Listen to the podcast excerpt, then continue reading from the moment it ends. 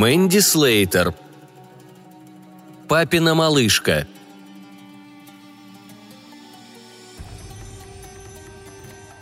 Зов ночи манил, но я, стараясь не обращать на это внимания, поймала такси.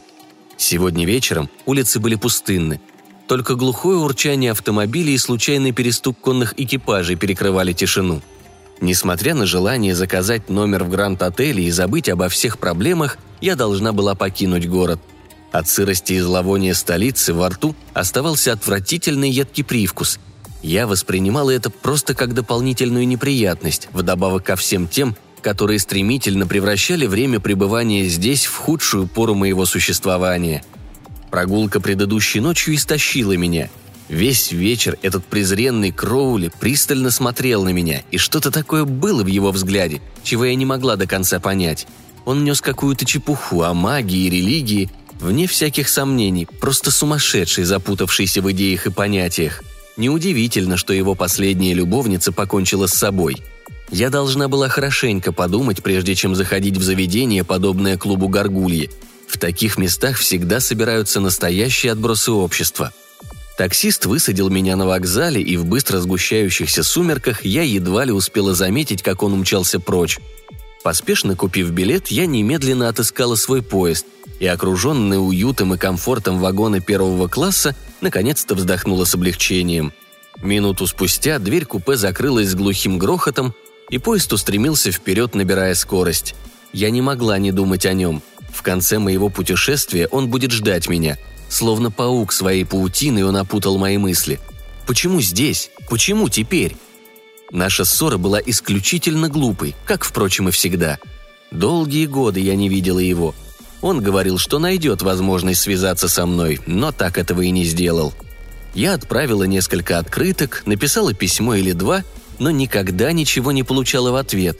Не было ни торопливо написанных строчек, ни едва различимых звуков голоса на другом конце телефонного провода. Мысленно я много раз пыталась найти оправдание его поведению.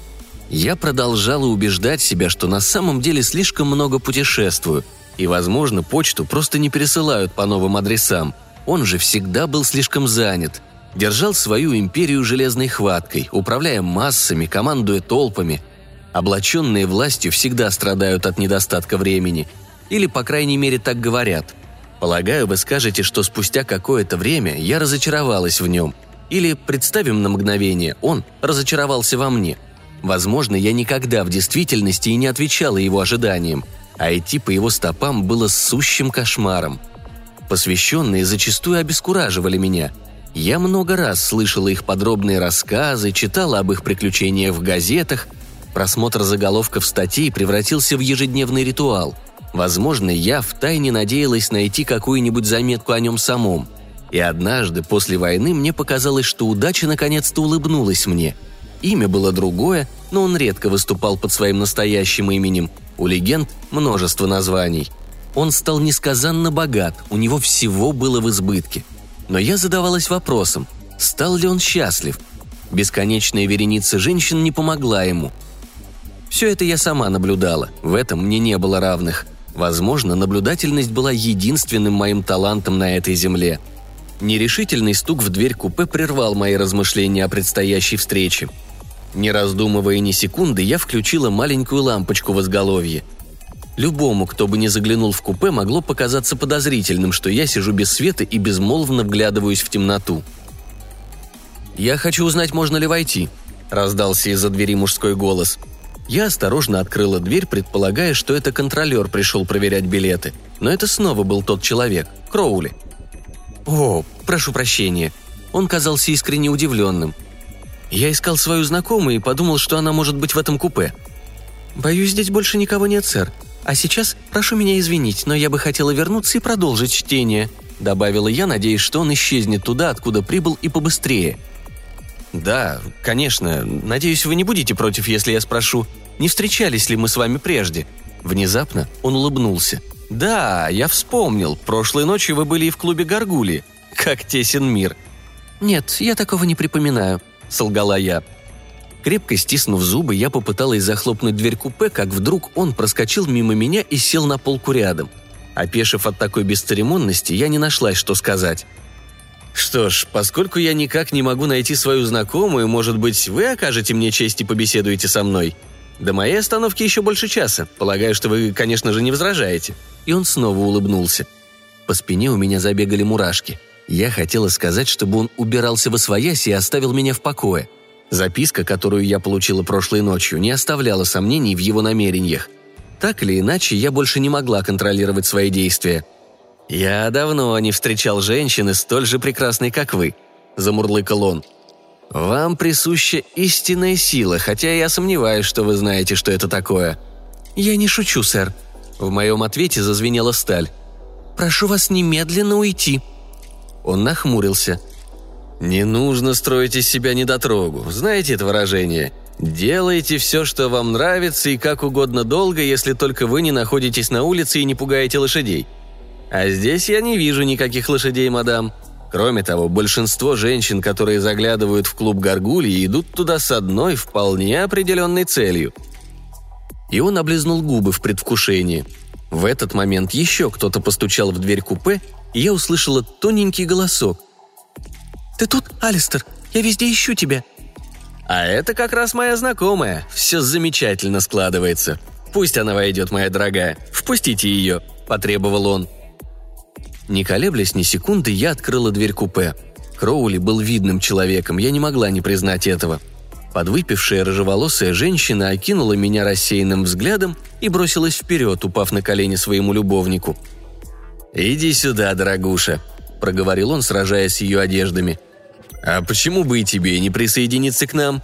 Я подарю тебе такие наслаждения, о которых ты и не мечтала». Женщина визгливо рассмеялась. Пронзительный резкий звук ударил по ушам, как будто хотел заглушить шум парового двигателя. Ситуация начала выходить из-под контроля. Я вздохнула, понимая, что другого пути нет. «Что ж, если это то, чего вы действительно желаете?» Ответ прозвучал легко и просто. Этот отвратительный человек мог стать причиной больших неприятностей. Он был потенциально очень опасен – я медленно склонилась и крепко сжала его плечи, все ближе и ближе притягивая его к себе. Вот инстинкт окончательно возобладал над разумом, и мои острые клыки вонзились в его плоть. Горячая кровь обжигающим потоком полилась в горло. Пьянящие волны наслаждения захлестнули меня, рассыпаясь мириадами искр. Единственным звуком, доносившимся до моего затуманенного сознания, был стук колес по рельсам. Гул все нарастал, ревел у меня в ушах, заглушая последние хрипы – когда он потерял сознание, я повернулась к его подруге, дрожащей от страха. Все было кончено очень быстро. Я осушила ее. «Мой милый дорогой отец, будешь ли ты теперь гордиться мной? Видишь, к чему привел твой бесценный дар?» Я выглянула из окна. Мы почти приехали. Я буду бесконечно счастлива, когда это путешествие закончится. Еще до того, как поезд полностью остановился, я спрыгнула на перрон. Больше здесь никто не выходил. Пустынная платформа стала единственным свидетелем прибытия поезда и того, как, набрав скорость, он вскоре исчез вдали. Уродливое бетонное здание вокзала, возвышавшееся невдалеке, было столь неприглядно, что даже голуби облетали его стороной. «Анжелика!» – раздался мягкий спокойный голос из мрака ночи. Темнота, казалось, отступала по мере того, как одинокая фигура приближалась ко мне. Я тотчас узнала запах. Это был мой отец – Глубоко вздохнув, я ощутила, как прохладный ночной воздух обжигает легкие. Отец стоял, наблюдая за мной, но в его темно-красных глазах совершенно ничего нельзя было прочитать. «Что ты здесь делаешь?» Еле слышно проговорила я, надеясь, что он не почувствует запаха свежей крови в моем дыхании. И, как всегда, он взял ситуацию под контроль. «Я подумал, что неплохо бы встретить тебя после такого долгого путешествия», – просто ответил он. Автомобиль ждет нас». И отец указал на великолепный черный Роллс-Ройс. Я не видела его больше 25 лет, и, надо признать, он изменился с тех пор, по крайней мере, внешне. Сейчас на нем был прекрасно сшитый костюм, черноту которого подчеркивало нестерпимое сияние золотых запонок. Его темные волосы, аккуратно подстриженные, лежали чуть выше ворота рубашки и были зачесаны со лба назад. В отполированных до блеска ботинках отражалось тусклое сияние луны, Вероятно, они стоили столько, сколько хватило бы, чтобы кормить целый год деревеньку где-нибудь на его родине. «Поехали», – распорядился он. «Скоро уже рассвет». До автомобиля я шла рядом с ним. Шофер, одетый в черную форму, выскочил из машины и стремительно распахнул боковую дверцу. Я аккуратно села на переднее сиденье, ощущая дыхание отца у себя на затылке. Мы ехали в полном безмолвии. Роллс-Ройс мчался по извилистым проселочным дорогам больше часа. Трудно было сказать, наступил уже рассвет или все так же темно, поскольку стекла автомобиля были затемнены. «Путешествие прошло хорошо?» – спросил он, наконец разбивая стену молчания. «Не совсем. Возникла небольшая проблема», – ответила я. «Я полагаю, ты разрешила ее с присущими тебе тактом и сдержанностью?» Он улыбнулся, и в полумраке салона блеснули его ярко-белые зубы. Я ничего не ответила, он подразнивал меня. «Не в этот раз», – подумала я. «Не в этот раз». Наконец автомобиль свернул на длинную подъездную дорожку и под колесами зашуршал мелкий гравий. «Нужно поспешить», – предупредил он. «Скоро на землю упадут первые лучи восходящего солнца. Я не сразу справилась с ручкой дверцы, но наконец-то выскользнула из уютного салона машины.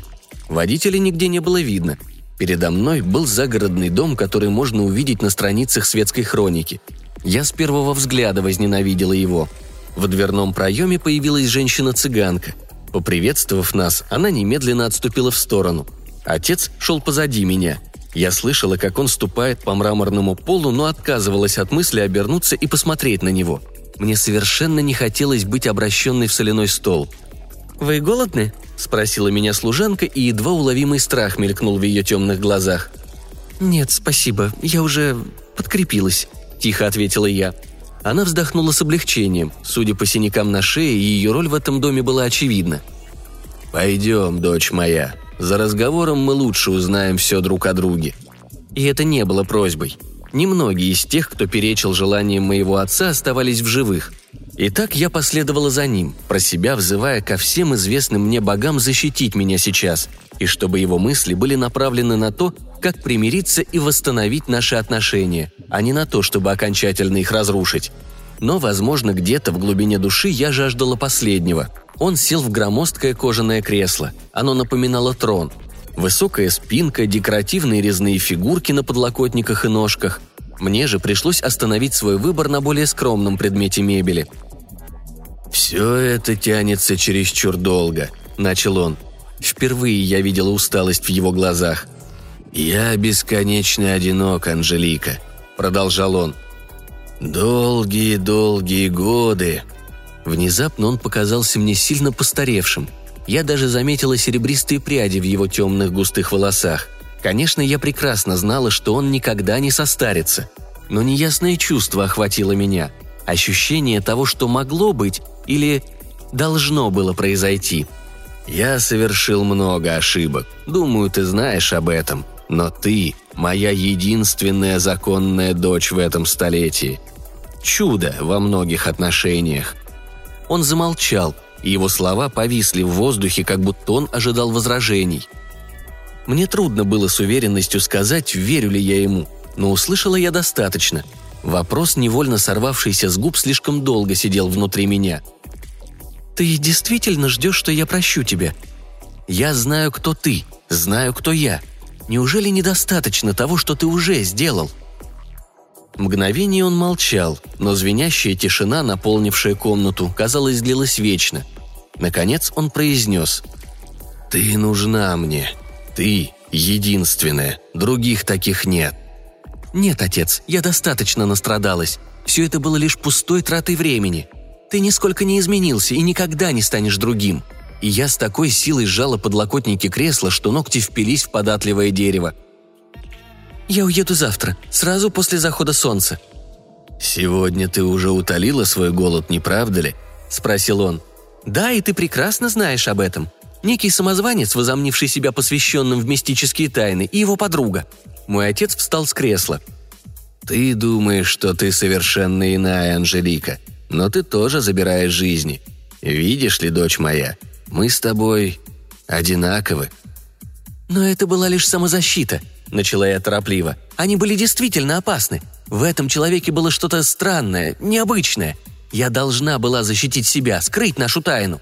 Гнев пронзал меня и ранил подобно тысячам острых ножей. Тем не менее, я признаю, что лишила человека жизни. Уже спокойнее закончила я. Что? Тогда, возможно, ты совершенно не та, какую я надеялся увидеть после всего, что случилось. В глубине души я знала, что он прав, потому и ненавидела его так сильно. В этом и крылась причина столь долгих лет разлуки. Именно я тогда оттолкнула его от себя. Не было больше смысла отрицать очевидное. Я была частью его, а он – меня. И это была глубинная связь через кровь и плоть. Я чувствовала, как слезы катятся по моим щекам, оставляя влажные, едва заметные дорожки. И это были кровавые слезы. Тогда он шагнул ко мне, казалось, его ноги не касаются пола. И, глядя на меня с бесконечной нежностью, светившейся в его глазах, крепко меня обнял. Я чувствовала себя в полной безопасности, понимая, что он защитит меня от всех невзгод. Он прижал меня еще крепче к своей груди, так что я боялась не то что говорить, но даже дышать. Любой посторонний звук мог вдребезги разбить очарование момента. Он был бы потерян навсегда. Конечно, рядом со мной был мой дорогой отец, а я навсегда останусь папиной малышкой. Я пристально взглянула в его глаза. Сейчас они были бездонны и холодны, как сталь. И в следующий момент, когда его зубы погрузились в мою нежную кожу, я едва не задохнулась от наслаждения волной пробежавшего по всему телу. Ни одно из земных удовольствий не могло с этим сравниться – «Прошло так много времени, дочь моя», — наконец сказал он, отстраняясь от моей шеи и вытирая кровь с алых губ тыльной стороной ладони. «Ты действительно скучал по мне?» — спросила я, снова оказавшись в его объятиях. Он удивленно выдохнул, ощутив, как мои зубы вонзаются в его горло, твердые и холодные, как лед. Я стремительно втянула в себя тепло, исходящее из глубин его тела, не тратя времени на то, чтобы распробовать, отчаянно вбирая его жизненную силу. «Довольно», потребовал он, пытаясь освободиться из моих объятий. «Нет», — ответила я. Дрожа от страха, я крепко схватила его руками за горло. Но он был слишком силен, даже для меня. Он толкнул меня с такой силой, что, отлетев в противоположный конец комнаты, я ударилась о стену.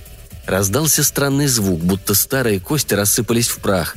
И лежа на полу, я осознала, что мое тело больше не слушается меня.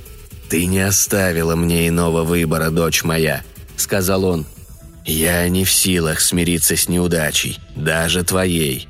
Тот человек, которому ты дала шанс выжить, причинит нам еще много неприятностей в будущем. Попомни мои слова. И ты должна понести наказание». Он возвышался надо мной подобно неприступной скале, такой величественный и такой же бездушный. «Боюсь, у тебя сломана шея, дочь моя, а это смертельно даже для таких, как мы», его образ затуманился, черты становились все более расплывчатыми и неясными, но сквозь застилающий глаза сумрак я увидела единственную кровавую слезу, сбежавшую на его щеке. Все-таки он был глубоко огорчен. И последней мыслью, настойчиво пульсировавшей в голове до того момента, пока тьма не поглотила меня, был один единственный вопрос. Печалился он обо мне или о своем будущем –